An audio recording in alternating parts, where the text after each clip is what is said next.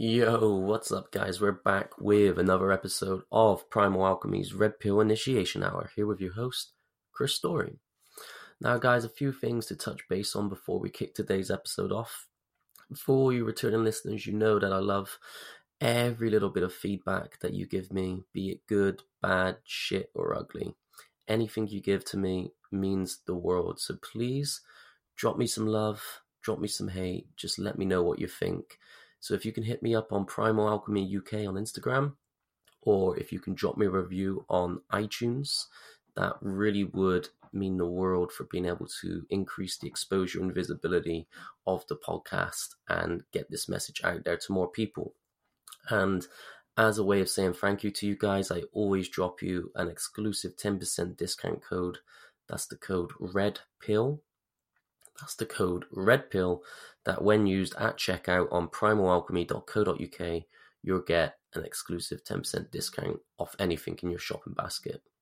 So if you're brand new to the Primal Alchemy brand, this is your perfect opportunity to jump on board the hype train, check out our flagship Vitruvian protein, which is an organic whey protein superfood blend forged with organic, adaptogenic, nootropic, and prebiotic herbs, flavored with Criollo cacao, which is the highest grade cacao in the world and expertly formulated to give you everything you need to maximize your physical, mental, and spiritual capabilities. If you're not on the market for a dope as fuck health supplement, then why not check out our ancestral potential coaching plans? This is to give you the opportunity to work with me one to one. We have our exercise we have our nutrition, we have our enlightened biohacking plans available for you. So there's something to cater for any goals that you may have moving into spring of 2019.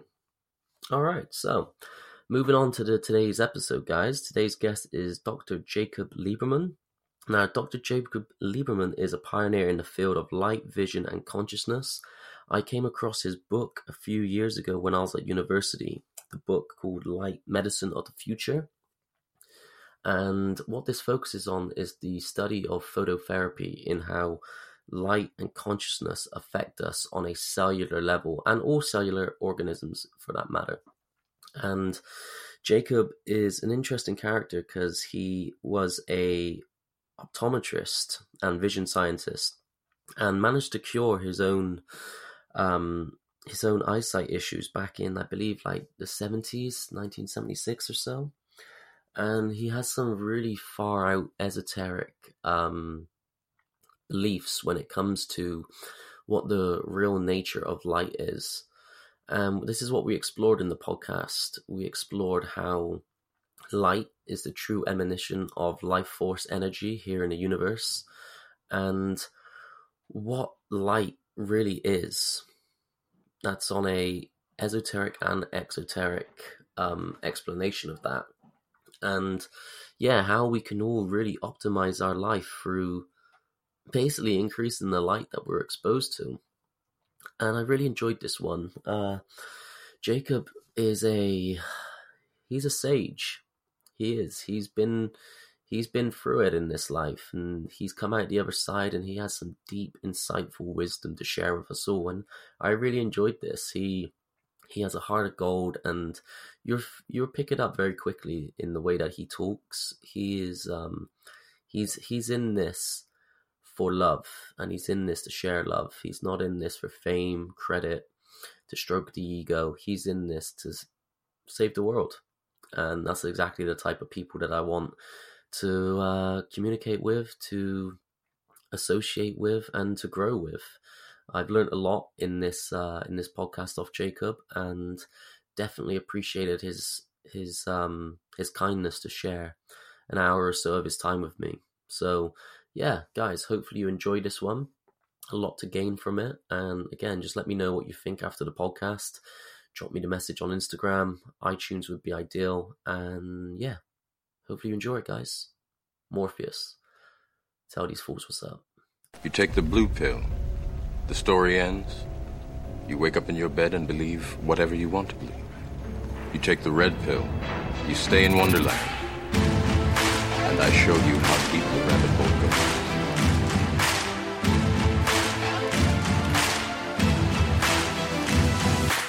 As above, so below. What lies without resides within. Time for growth to begin. Mental, physical, and spiritual. We find balance with all three as we focus on totality, the whole, not the half. This is for those on a spiritual path.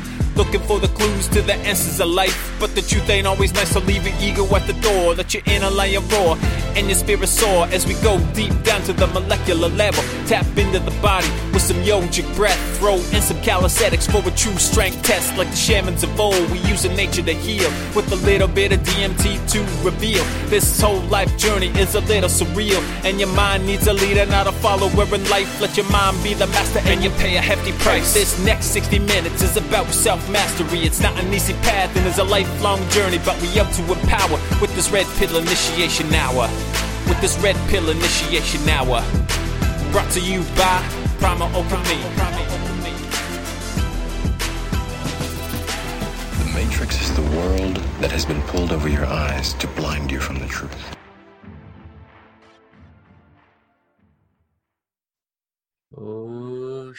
Shit, and we're live, guys. We're back with episode 31 of the Red Pill Initiation Hour.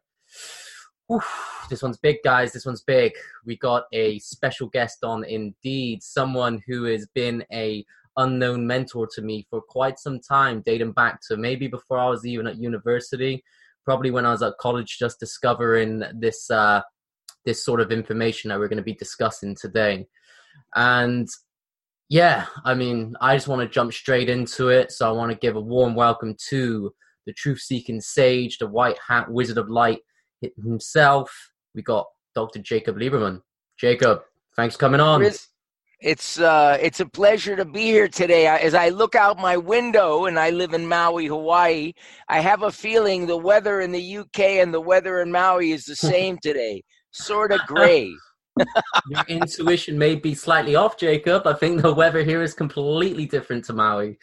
I think it's uh, pretty terrible here, as as per usual. But uh, yeah, I'm a little bit jealous of you being over there. It seems to be that Maui does definitely attract some uh, interesting characters. A lot of the people Yes. that I'm uh, trying to reach out to and get onto this show, they all seem to be in Maui, and I'm like, what the hell? I'm like, this that's a magical island you got there. As they say, here today, come to here today, gone to Maui.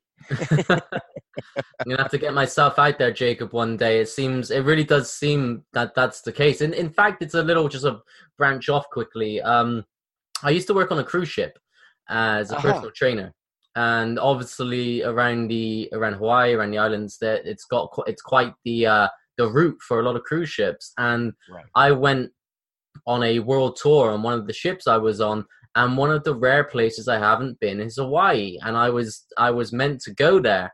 It was on the itinerary, but there was an issue with a storm that we ran into out in the Pacific, and we had to pull back, and I never got to go. So maybe that's uh, maybe that's destined for me to appear sometime in the future. Just two flights, just Heathrow to Lo- Los Angeles, Los Angeles to Maui. It's a long time, Jake. That's that's longer than it Hey, sounds. you know, no, no one said fun would be cheap. anyway, Jacob, thank you again for coming on. Um, Sure. for everyone that's listening that may not be too familiar with what you're about, who you are, how you become the the grand wizard that you are today, could you give uh, could you give us a little bit of a rundown about who Dr. Jacob Liberman is? First of all, let me begin by just sharing with you that um, I'm just an ordinary person, just like you. And um, the longer that I live, the more I realize how little I know and how much there is to see. Um, I started out um, as a competitive athlete as a young kid. I um, at the age of 15, I was invited to run against the fastest man in the world. To give you a sense of the level of, of uh, competition that I was engaged in at that point. And um, so I, I tapped in very, very young into something that I didn't know how to speak about but it was almost like there was a guidance mechanism. For instance, as a sprinter, as a runner, especially short distance, your start is critical. And I always could hear at that time when you were in a foot race, they used the gun to start. And I could always hear the gun going off before the gun went off.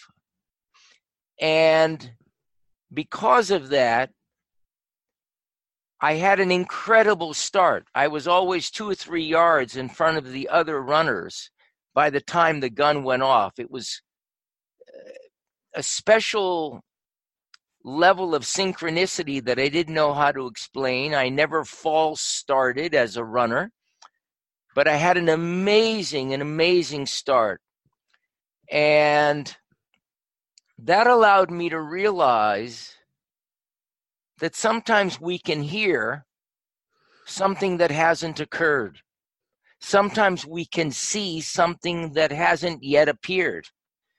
And the years as an athlete early in life, eventually I became an eye doctor and didn't realize at the time that I was being guided to go into that because part of my destiny was to uncover the source of our seeing. What is it within our humanity that is noticing all that is? Is that really the eyes? Is it the mind? Is it something totally different? And I had a series of rather profound incidences uh, in the early 70s. I um, was turned on to doing some vision exercises or vision training. And in a matter of a couple of months, I was transformed from a very average student who had incredible lifelong difficulties learning and reading uh, into a dean's list student at the top of my class. Five years after, in 1976, I had a very profound and miraculous experience during a meditative experience where my eyesight improved 300% instantaneously after wearing glasses for nine and a half years. What was really profound about this is my eyesight changed dramatically, but there were no changes to my eyes. In other words, when the eye doctor that I went to examined my eyes, the prescription was the same, even though I could see much clearer. I couldn't explain it at the time because I was led to believe we see with our eyes. But that change that occurred in 1976 has remained through today. I'm 71 and a half years old. I've never had a pair of glasses for reading distance or any purpose since that day. Why am I sharing this with you? Because those are direct experiences. Those are not things that you read about and you either believe or disbelieve.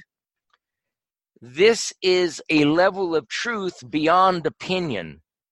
This is something that occurred that was so profound and that has lasted now for 42 years that I know in my core something occurred, whether I understand it, whether I can explain it, it doesn't make a difference whether anyone believes it or disbelieves it.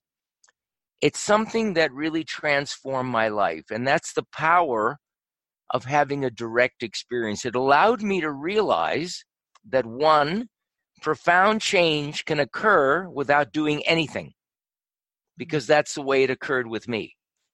It doesn't require working on things specifically or doing this or doing that. Sometimes just the act of being allows something profound to come through us. And that's what I took away from that. And I realized that that experience for me had something to do with what people call spontaneous remission. Sometimes you have individuals that have serious disorders like cancer or different kinds of problems.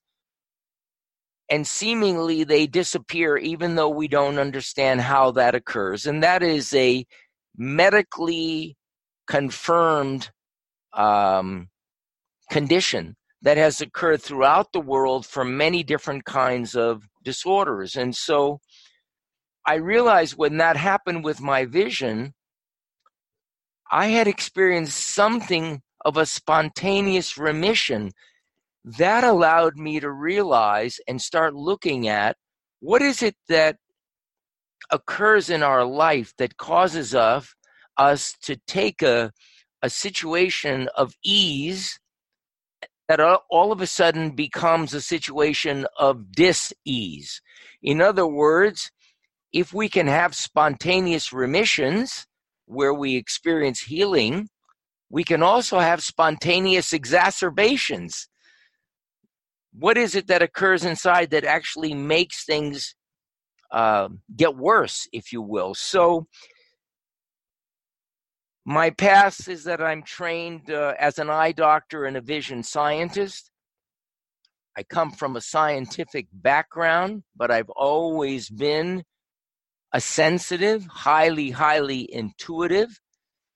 And so my life's work has been about merging what you might call science and knowing. Some people would call it science and spirituality. But spirituality is a loaded word. People hear that word and they say, oh, that's woo woo, that's this or that. Spirituality is just the aspect of life that we have yet to uncover, that we are not able to see with our senses.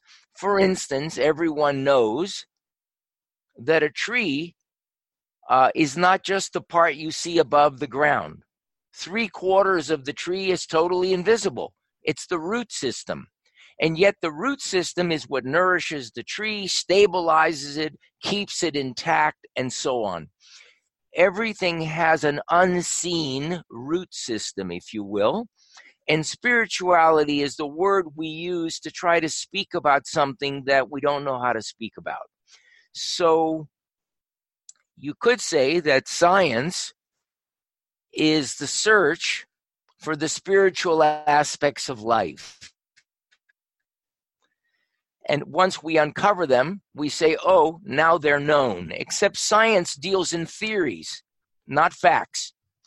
And so everything in science is continually evolving, continually changing, which means that theory, concept, idea, thought, and belief deal with things that are changing.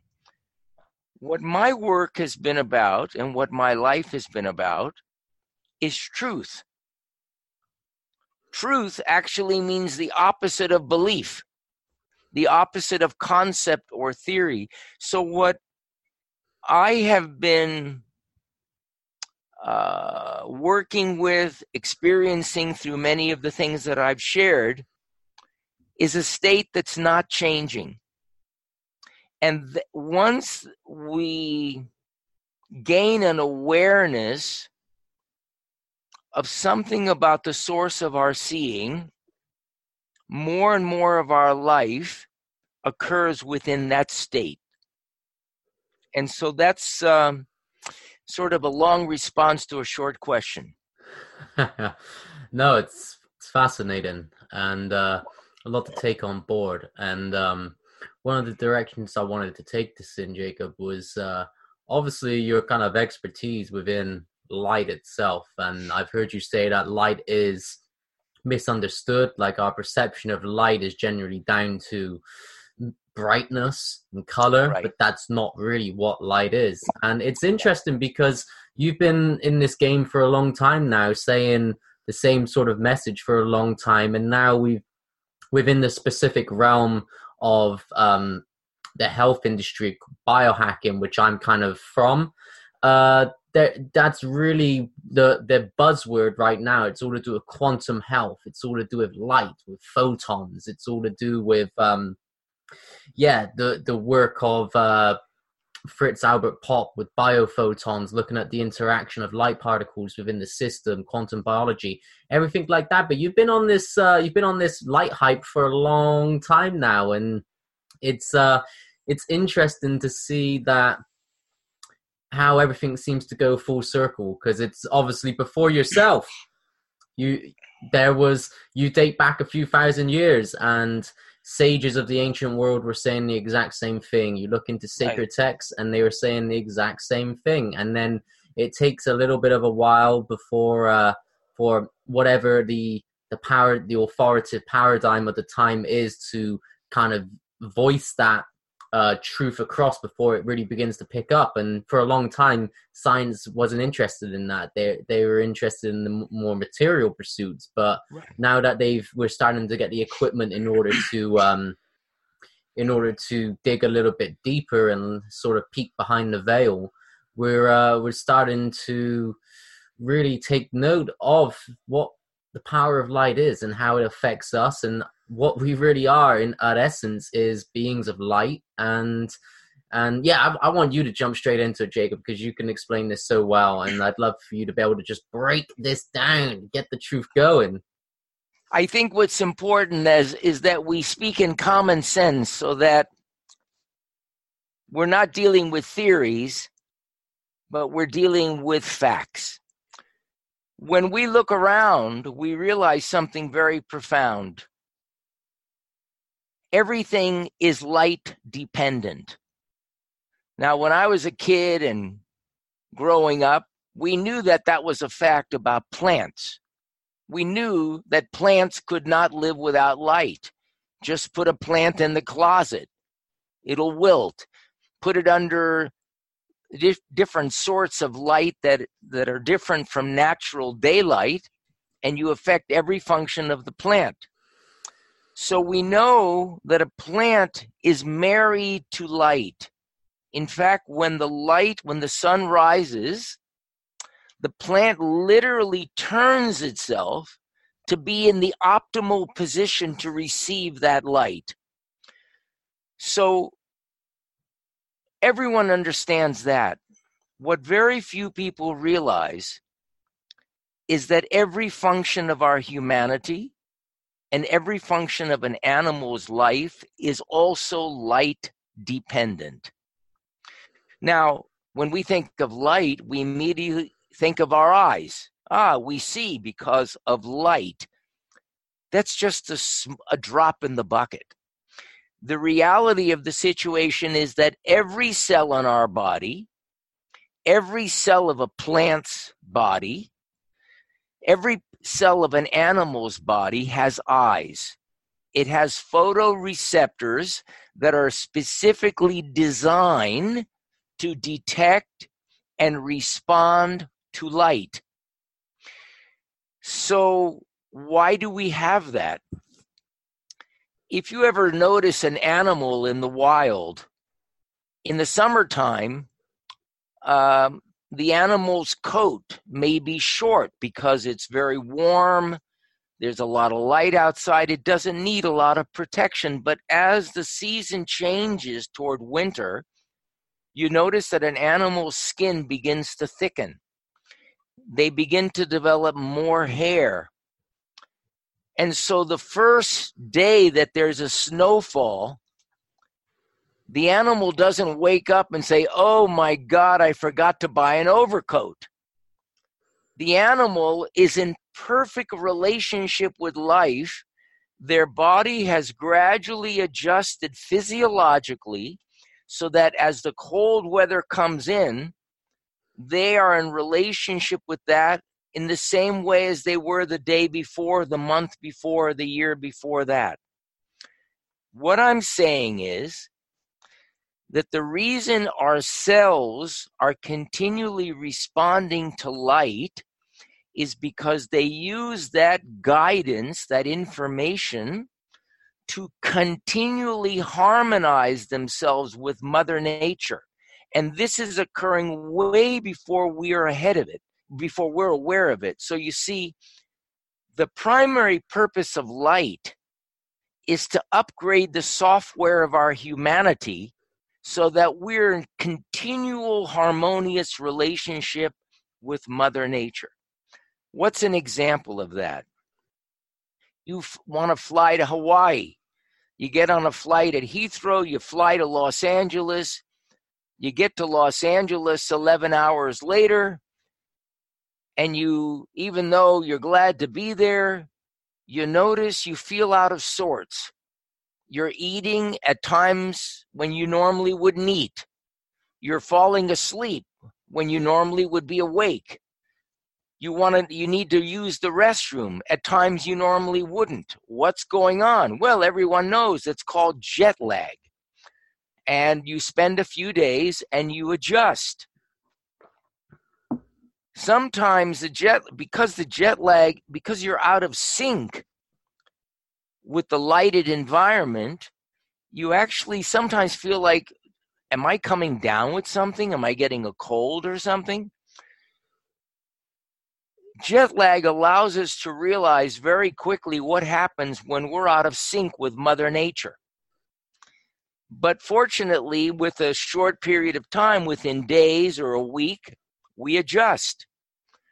Most of us are chronically jet lagged, even though we haven't taken a trip because we're living life according to ideas about life rather than according to the actual laws of nature. What I've come to realize is what's natural most of the time has nothing to do with what we call normal.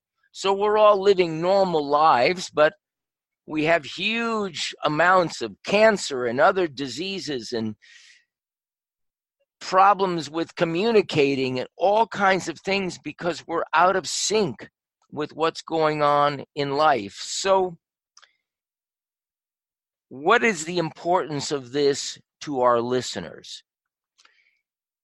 Our cells know what they need to do for, for the weather that will be approaching tomorrow, but they know it way in advance most of us think we're running the show. We're making choices, we're making decisions, we're doing this, we're doing that. But when you look at what's actually going on in the brain, you realize that when we think we have used our quote free will to decide something, our brain was already there seven to 10 seconds before.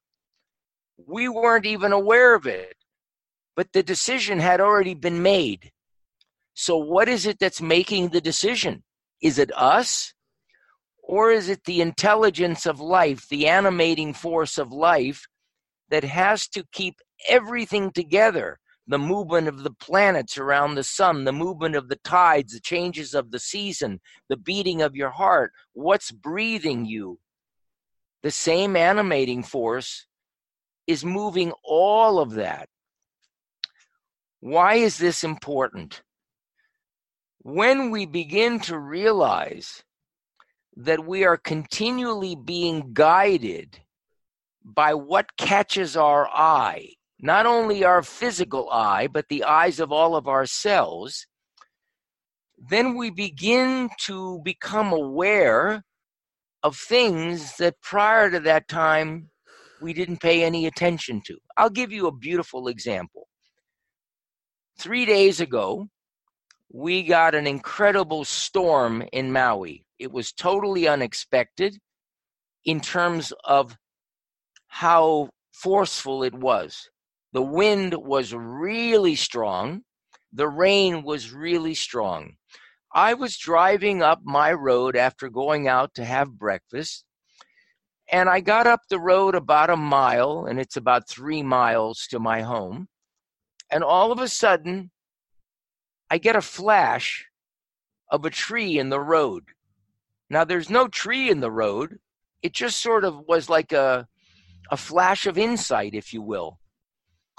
I'm looking, I'm looking. There's a lot of debris on the road because of the strong wind, but there's no tree. I keep driving. Boom. All of a sudden, there's a huge tree on the road. There there's cars nobody can get through. We all get out. We start taking off the limbs, cutting things down, moving it so we can get through. I get to my house And normally, my wife and I park our cars in a certain spot.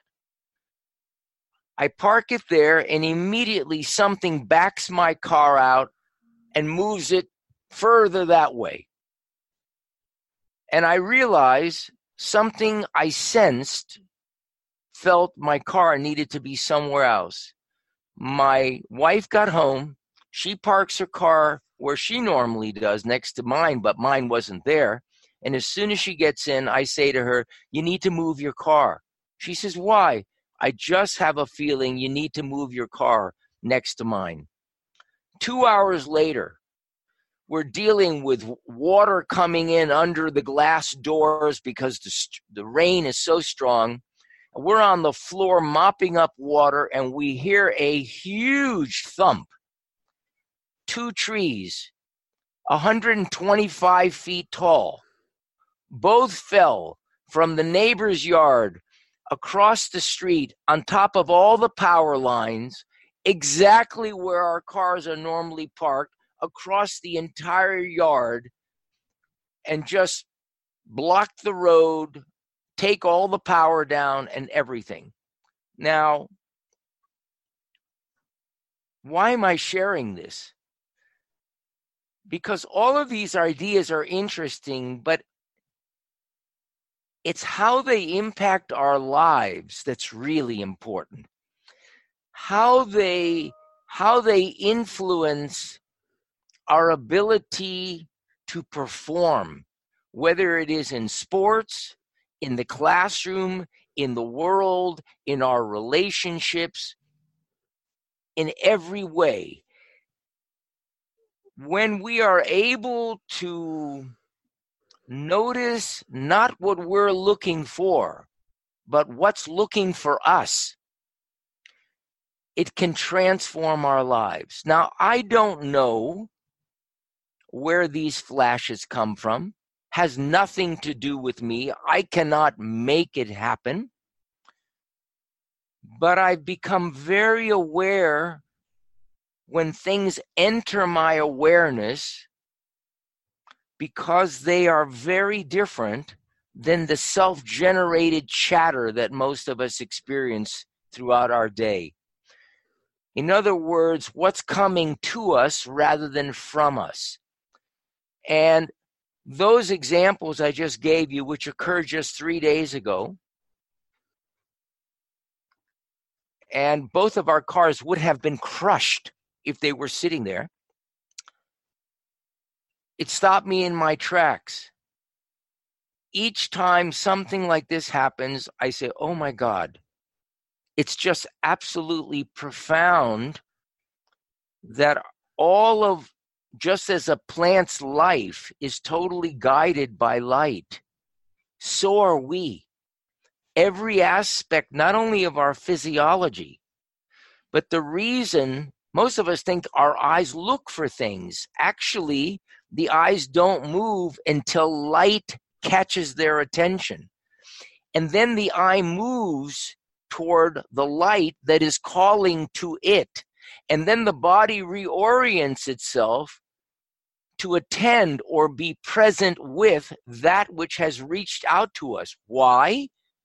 Because that's the next step of our life. That's the next piece of our life's curriculum.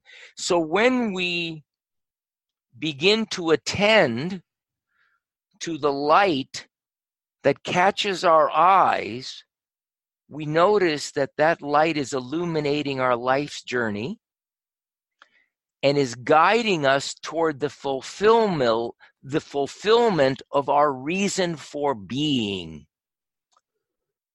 just like a plant an apple tree fulfills its purpose by creating apples and growing toward the light each of us has a purpose. You have a purpose, not just maybe as a competitive athlete or someone that's interested in nutrition, but you have a real important job here. You're a messenger. You're here to share something that has really turned you on.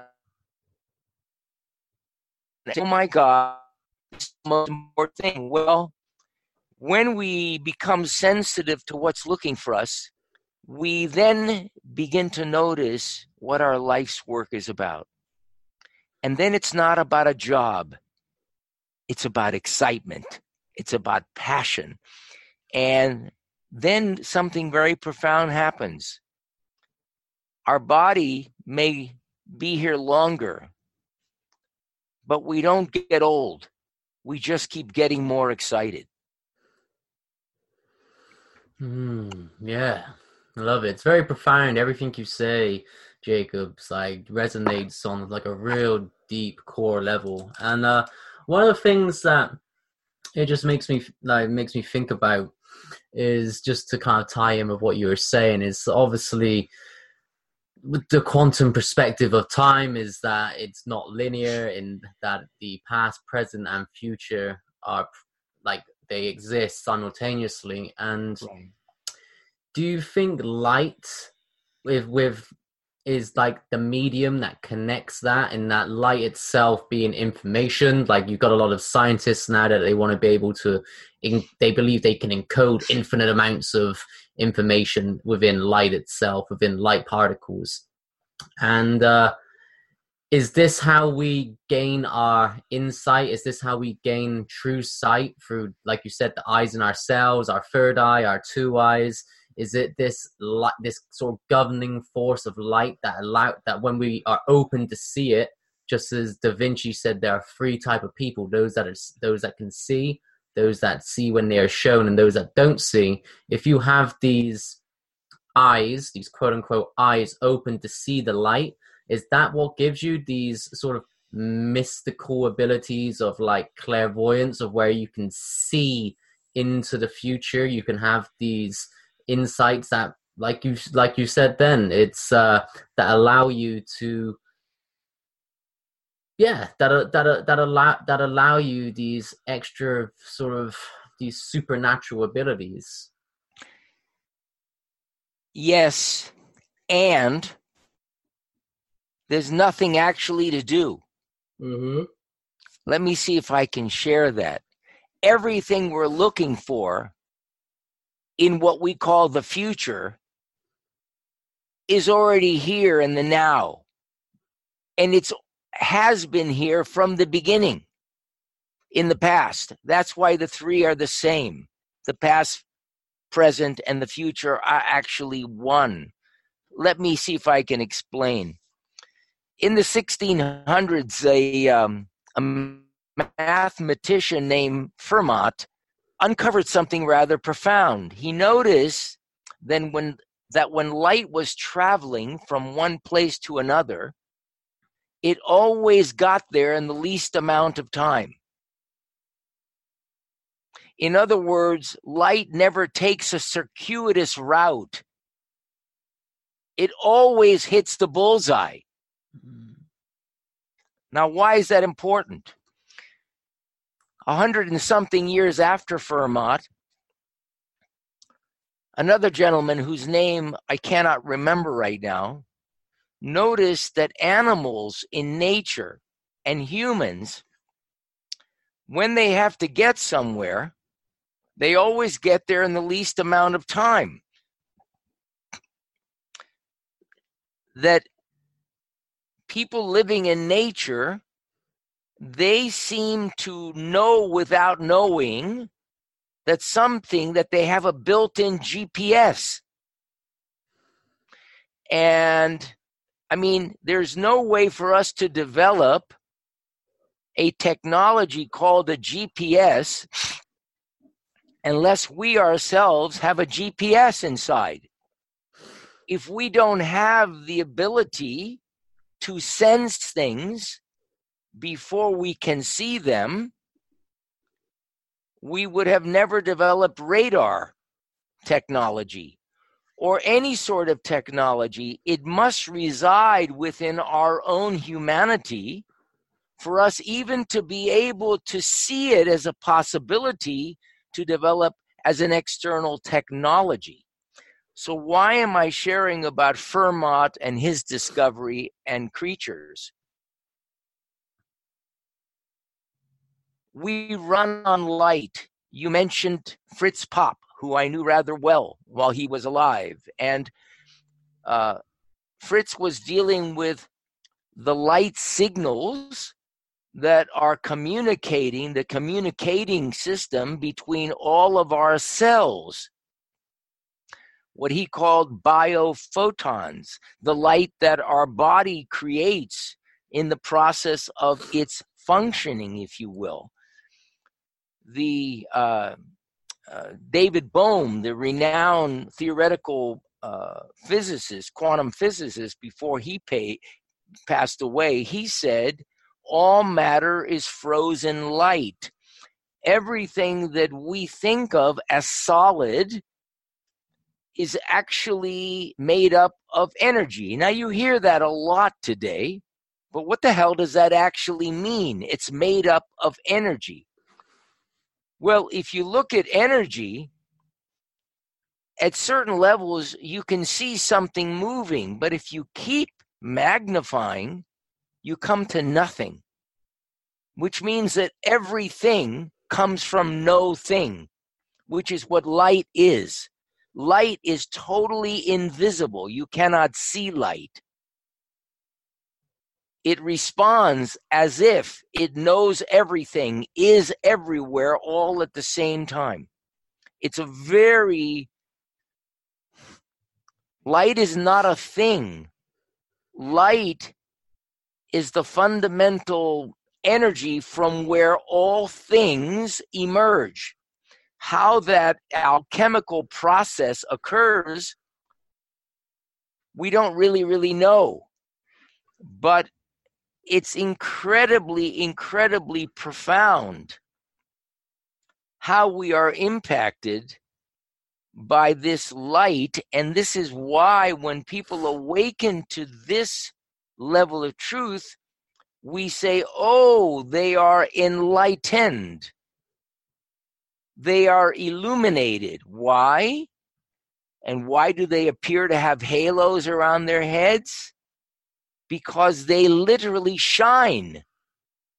They become holographic focal points of light, just like little suns they seem to be very bright, which is what happens when we're healthy and happy. People say, Oh, you look so bright today.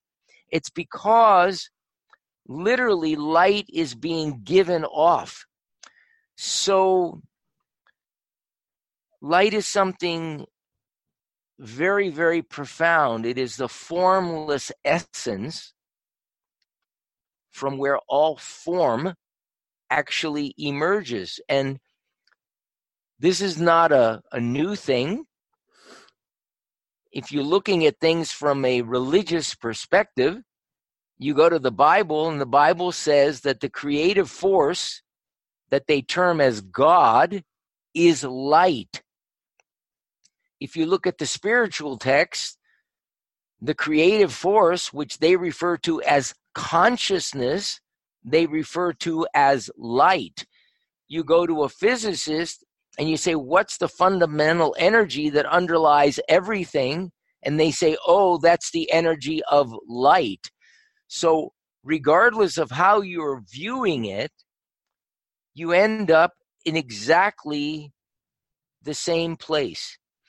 Now, why is this important and how how do the people listening to our conversation today how do they know when this is going on? Because people talk about expanding consciousness and awareness and all of that. And all of that sounds interesting but we think that that's somebody sitting cross-legged in a cave in india and that they got there because they practice yoga and meditation and eat as a vegan or don't eat at all or we have all of these interesting ideas, but my sense is it's actually quite simple and doesn't have a whole lot to do with that. You and I saw each other for the first time about 45 minutes ago. We had never met, we had never spoken. You thought you knew a little bit about me. I only knew something about your emails that were forwarded to me. But we had no idea what would happen today. And yet, in almost no time at all, we were in sync.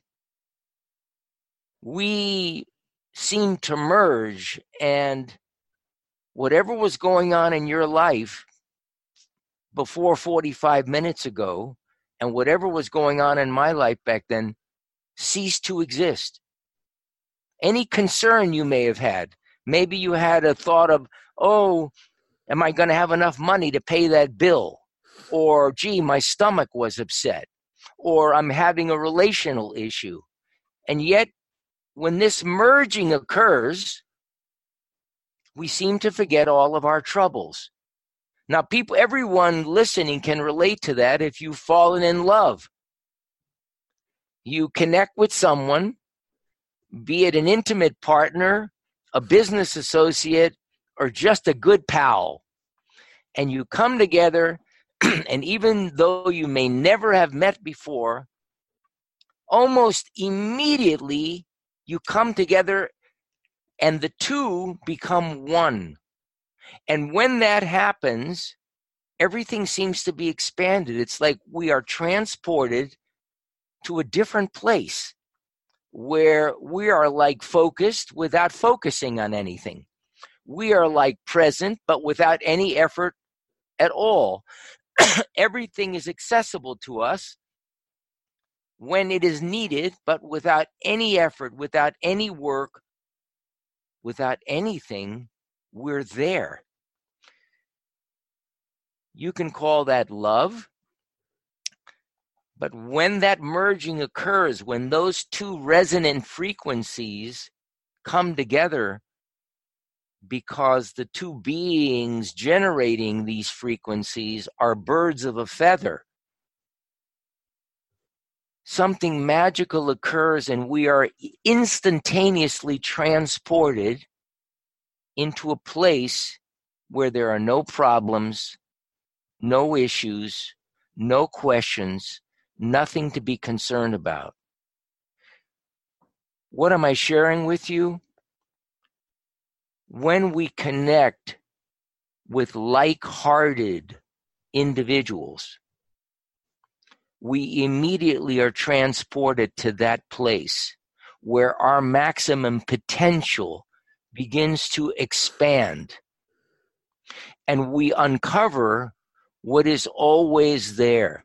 You see, just as light gets to its destination in the shortest period of time, all of the functions of the body are not only light dependent, but are actions of light, of biophotons, which get there in the least amount of time. What does that mean? It means that our natural state is our maximum potential. It means that we cannot do it better through trying, nor can we do it less. The whole idea that, oh, you're not trying hard enough, or you're doing it less than you should be doing it sounds good, but it, there's no basis in fact. In any given moment, we are our maximum potential. In every second that follows, there is more because we experience more both consciously and most of it unconsciously and we are continually growing. Most of what goes on in our life, and when I say most, I'm being, uh, I'm sort of being subtle because probably the real statement is all that's going on in our lives, we're totally unaware of. It's all going on under the surface. Very little of it are we aware of. And of course, often we say, well, we need to make the subconscious conscious. The reason these functions are what we call unconscious activities is they're designed that way. They're designed to be under the radar because you could say that that's the great mystery of what is causing everything to function as harmoniously as it does. It's the miracle of life. So it is designed to be outside of our awareness, and yet at the same time, it is designed to continually remind us that all of life is a miracle. Because I don't know how the hell we got into such an incredibly interesting conversation. I'm glued to the to the monitor right now. I have no idea how we got here. I have no idea what is actually coming through me. See, all of us living under the illusion that we're talking. But if you've ever seen like a puppet that is being moved, they look like they're moving or walking, but then you notice there's a hand above with some strings, little strings that you can't see that's actually moving it. Well, there's an animating force that is moving all that exists the air, our hearts, the breathing mechanism, all of that. And that's actually innervating what we call speech. It's not us talking, it's our purpose for being channeling through us. And that's not a word I use very often, but I don't know what's speaking me right now. I don't know, you know, interesting questions came to you rather than from you. They came through you, and then whatever generated those interesting questions is now generating these interesting answers. They have nothing to do with you or me. One moment, I become the mouth of the animating force and you're the ear, and then something switches and you become the mouth of the animating force and I but become the ear and we call this the conversation. I guess what I'm sharing is we're living in a miraculous universe. We're living in a very profound time where we see the world in havoc and in the midst of that havoc we're having this very exciting conversation. At least it's exciting to me. It, it's almost like I'm sort of listening to something and saying, "Oh my God, how did I get invited to this?"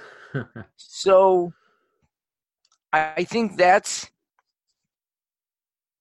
I think that's what really turns us on is having these interesting opportunities to connect, to merge, not only to experience the profoundness of the message that funnels through all of our humanities, but to experience that state of merging where you disappear as an individual, I disappear as an individual, and then something else comes in that we can call oneness or non duality or source or whatever you wish to call it because it has no name. Anyway, I'm out of words.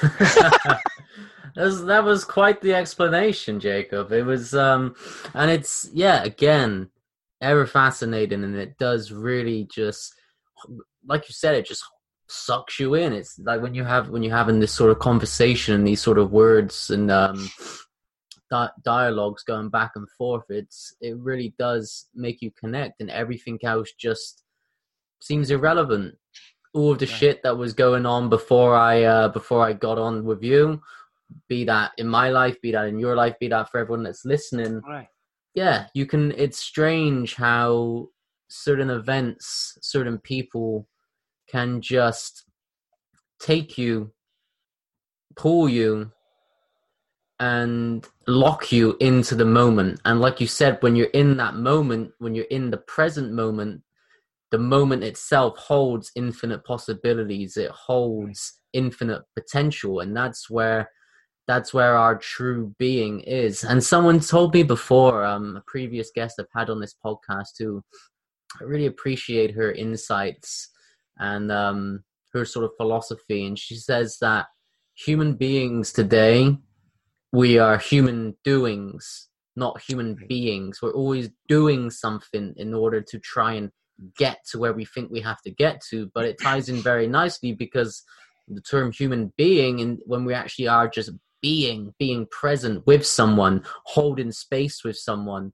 and really sort of locking in with their energy and yeah the law of entrainment your your your vibration is interacting with theirs and you're becoming something greater for the two of you. That's where do, do you have time or do we have time to speak about how we become human doings? Go ahead. We can we've got we've got time jacob. But i put this one's on you. I'm i'm uh if you've got the time to go for it we can uh we can definitely shoot some shit on this you know, um, we do things because we think we have to, right? We don't know we have to, but we think we have to. And I think means I don't know.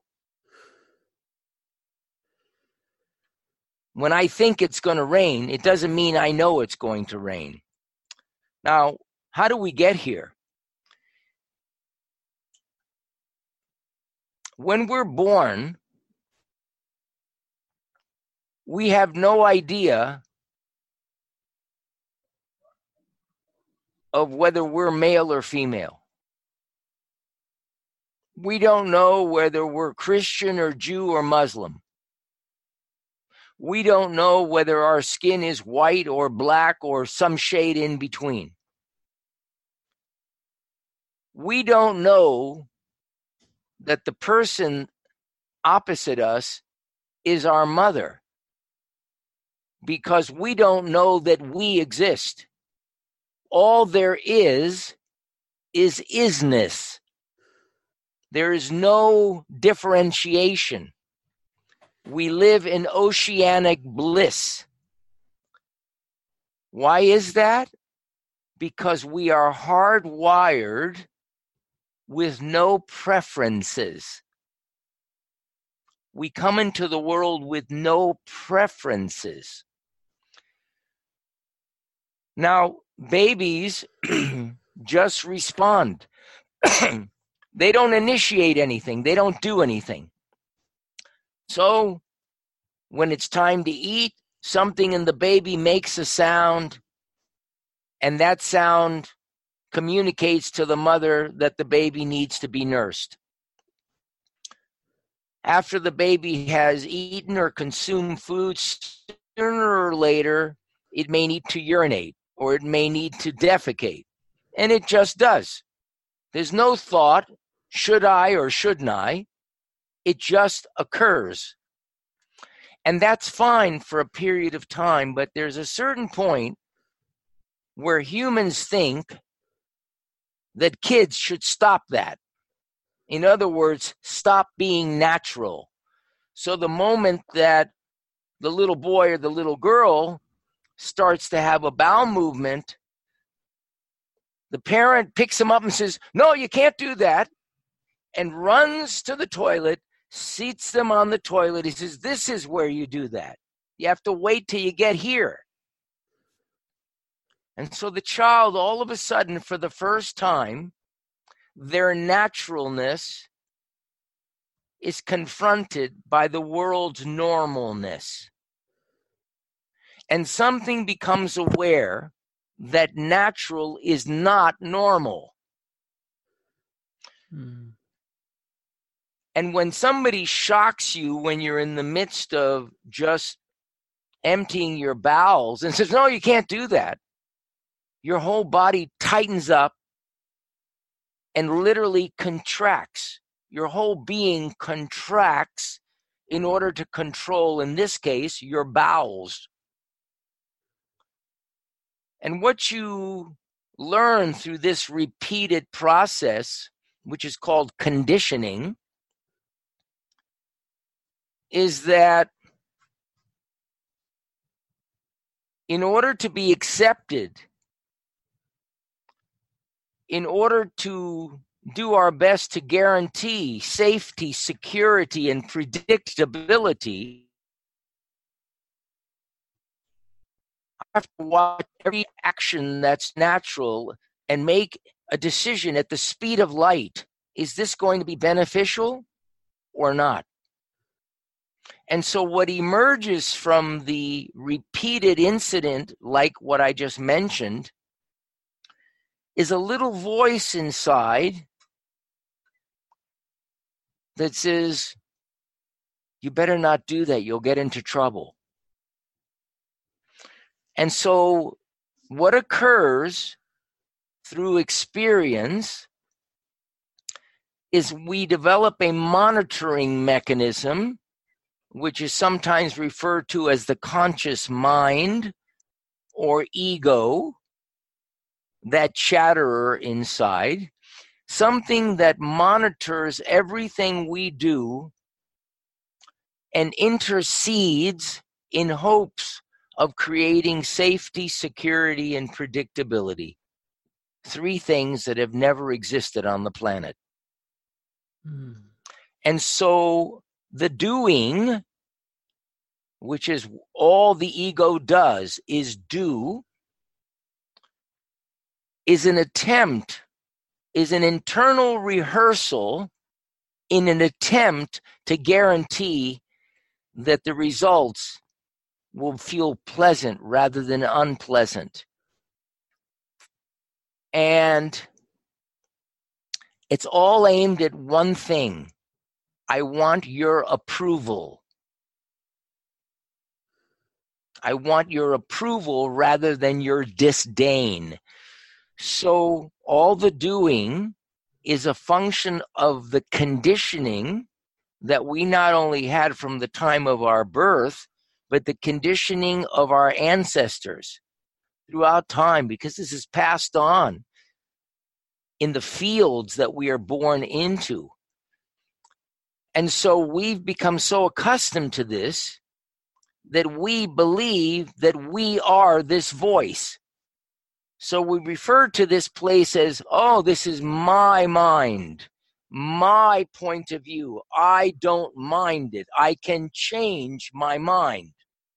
And we believe that that is the source of the decision making in our lives. But that's not true. You see, when you are seeing me in your monitor, you know that you're sitting in the UK and I'm in Maui. And you're seeing a virtual representation of me. You know that you are seeing me, that you are not me. Because there's a distance, yes? The reason we are aware of the mind churning and chattering and worrying and doing all these things that we intellectually like to call thinking, but they're really just worrying most of the time. The reason we're aware of this is because the real we, the real field of awareness that our essence is, is observing it. It is the thing we call God that we think is outside of us, that sees everything, knows everything, and is everywhere at the same time. Ralph Waldo Emerson described this so beautifully. He said, There's a principle underlying all things. It's a simple, undescribed, undescribable presence residing silently within us. We are not here to do, but to let do, not to work, but to be worked upon. He's describing that silent observer that notices all that is. The reason there is so much pain in the world, so much of it, is because we think we are the ideas that traverse the mind, that are all a functioning of conditioning. When in actuality, we are that which is noticing the activity of the mind. And that noticer, by the way, does not speak, it has no voice, it does not have a point of view, it does not have desire. All it is is a field of awareness that notices all. So if you hear a voice, it's not this place. This place just arrives silently, and all of a sudden you say, Oh my God, where did that come from? It's a flash of insight.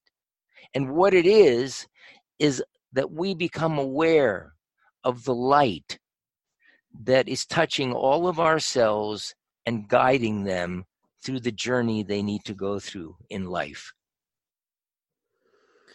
And so, how do we? Well, I guess this is kind of like self answering, saying, how do we connect with this observer? But then, in effort of trying to connect, you're then actively doing instead of just right. All one needs to do is notice. You see, we're so busy listening to the chatter and interacting with it internally that this other place that's actually noticing it, we're not even aware of it. Awareness is curative.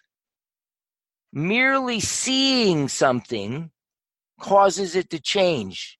You don't need to do something for it to change. You just need to see it differently. So by sharing this, people can begin to notice. Ramana Maharshi, probably the greatest sage to emerge from India, um, used to have a process called self inquiry, which was his way of helping his students discover this place. And self inquiry went like this he said, whenever you, you notice a thought, silently ask yourself, who had this thought? And as soon as you ask who had this thought, most of the time you'll hear, I did, or me. And then you silently ask the next question Who am I? And when you ask, Who am I? something profound occurs. Everything just silences. There's a profound, infinite quiescence. Everything just stops. Why? Because your essence is everything that is just silently observing. And so that was Ramana Maharshi's way of uncovering this place. Um, my work in the world is essentially helping people to uncover this place by helping to gradually assist them in desensitizing themselves from all the habitual emotional triggers in their life that transform their ease to dis-ease. Essentially, if we could become comfortable with the aspects of the, our life that used to feel uncomfortable or trigger stress in our lives, our lives would quiet down. We would naturally be here rather than everywhere else. So the process is about noticing the aspects of life that we chronically have allergic reactions to. See, when we think of an allergy, we think of, oh, I ate the wrong thing, or I went by poison oak and I got a rash. Most of our allergies are not related to foods or airborne substances or plants. They're related to the people and experiences in our life that are unresolved. And so we have allergic reactions to them whenever we encounter them. Some part of us gets angry, gets triggered, wants to react, and so on. That's the source of our dis-ease. That's the source of the stress that's responsible for 90% of our disease. How do we find ourselves receding from this state? By gradually um, desensitizing from these triggers. And I have found a way of doing that with light specifically with color because I found that the colors that we like are related vibrationally to the experiences that we're able to embrace easily. And the colors that we don't like are vibrationally the underpinnings of the unresolved issues in our life that trigger us, that catalyze stress, and so I have found a way of utilizing color to gradually assist someone in desensitizing from these triggers. So, in essence, we begin living a full spectrum life, if you will.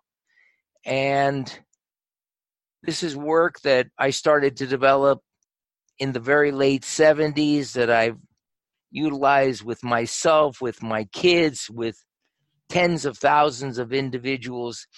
And so my work today, when I'm not speaking or writing, is I mentor in, individuals. I work with a small number of people who I incorporate uh, these things that I have learned through direct experience.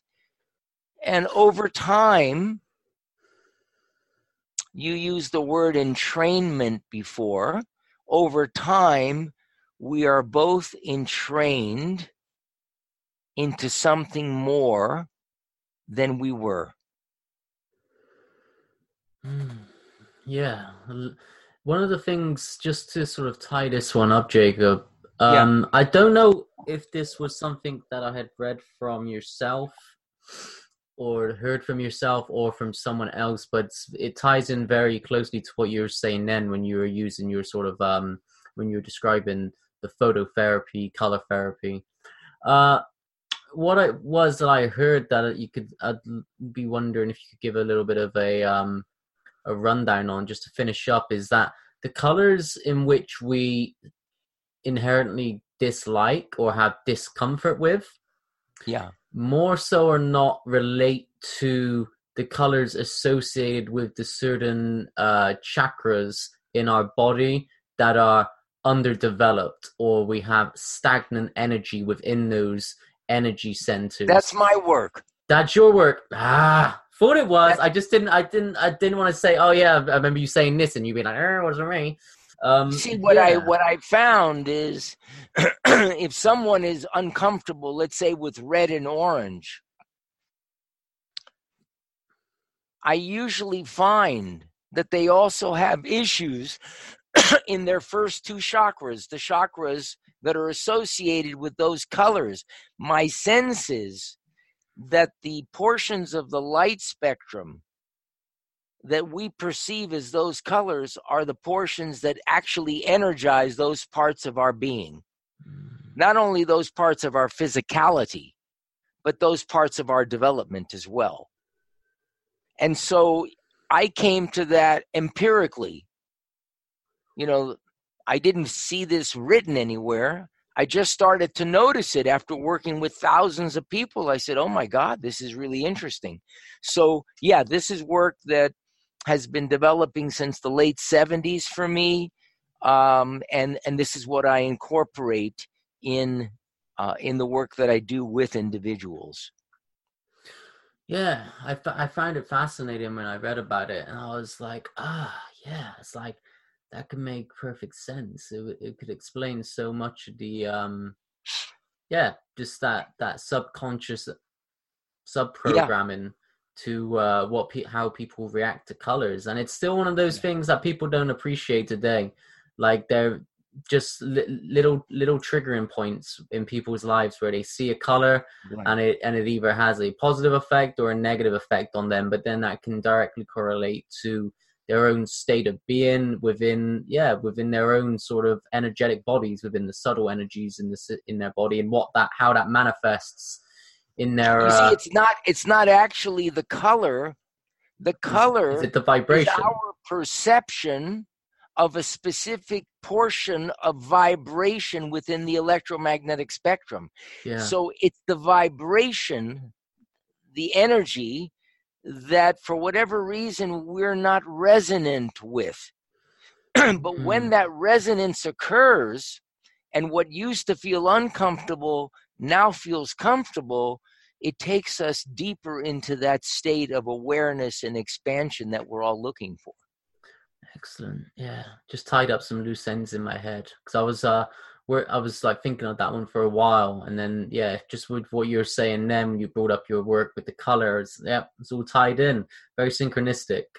So uh, yeah, Jacob, um, it's we're gonna have to tie this one up, and thank you for your time. You've given me a little bit more time than I was expecting from you, and I really did appreciate this one, and it's interesting because it's like you said although you might not want to take credit for it, the words that come from you are just wise words, words from someone who's walked the walk this life and really uh, can really t- can really uh, hit some hard hitting truths with what you say, and it's great for the younger generation, such as myself and people that are listening. Just And to, me too. yeah, just for everyone involved, everyone.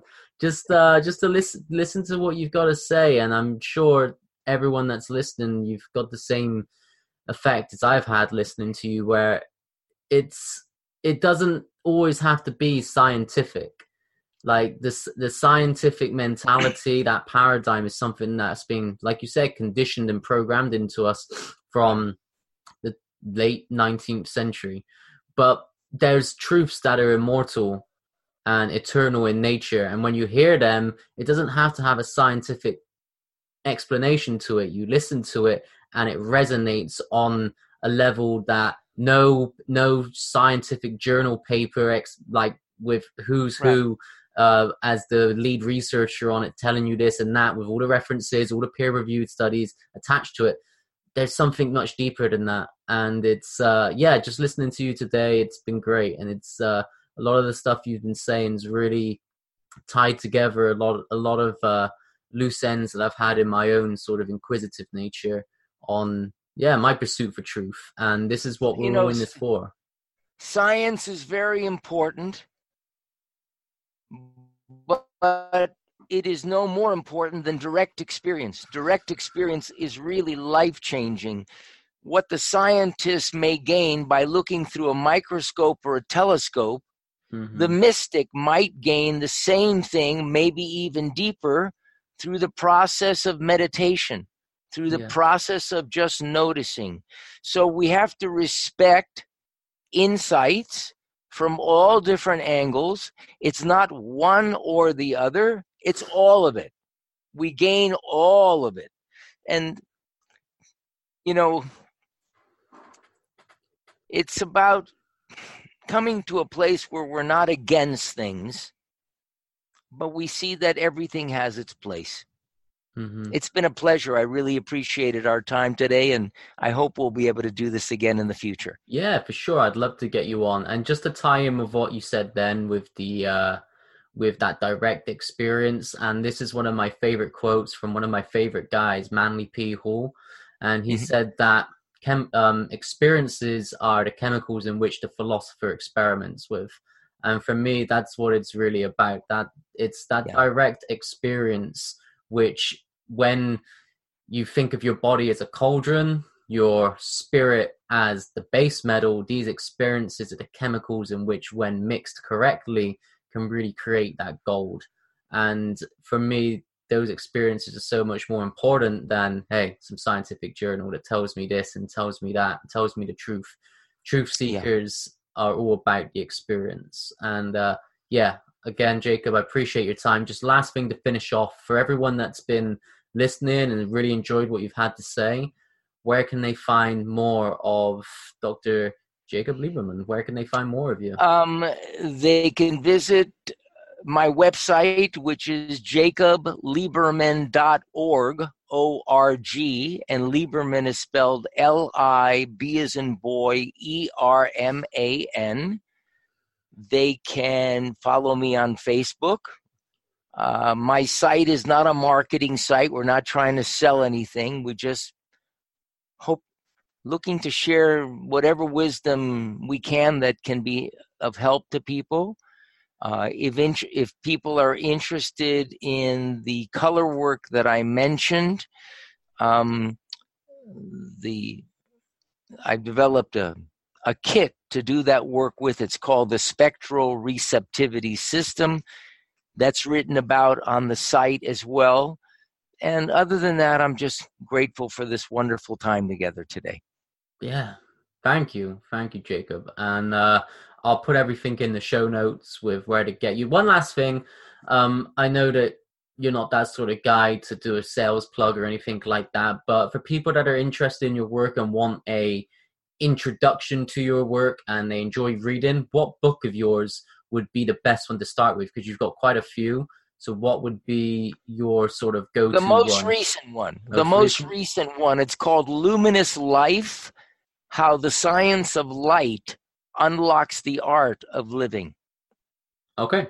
And Signed. it's available through Amazon and bookstores and so on in the UK as well. All right, so there we have it, people. That's episode 31 of the Red Pill Initiation Hour coming to a close. Jacob, thank you for coming on. Guys, as always, you know how it is now. Stay woke as fuck, and I'll catch you next time.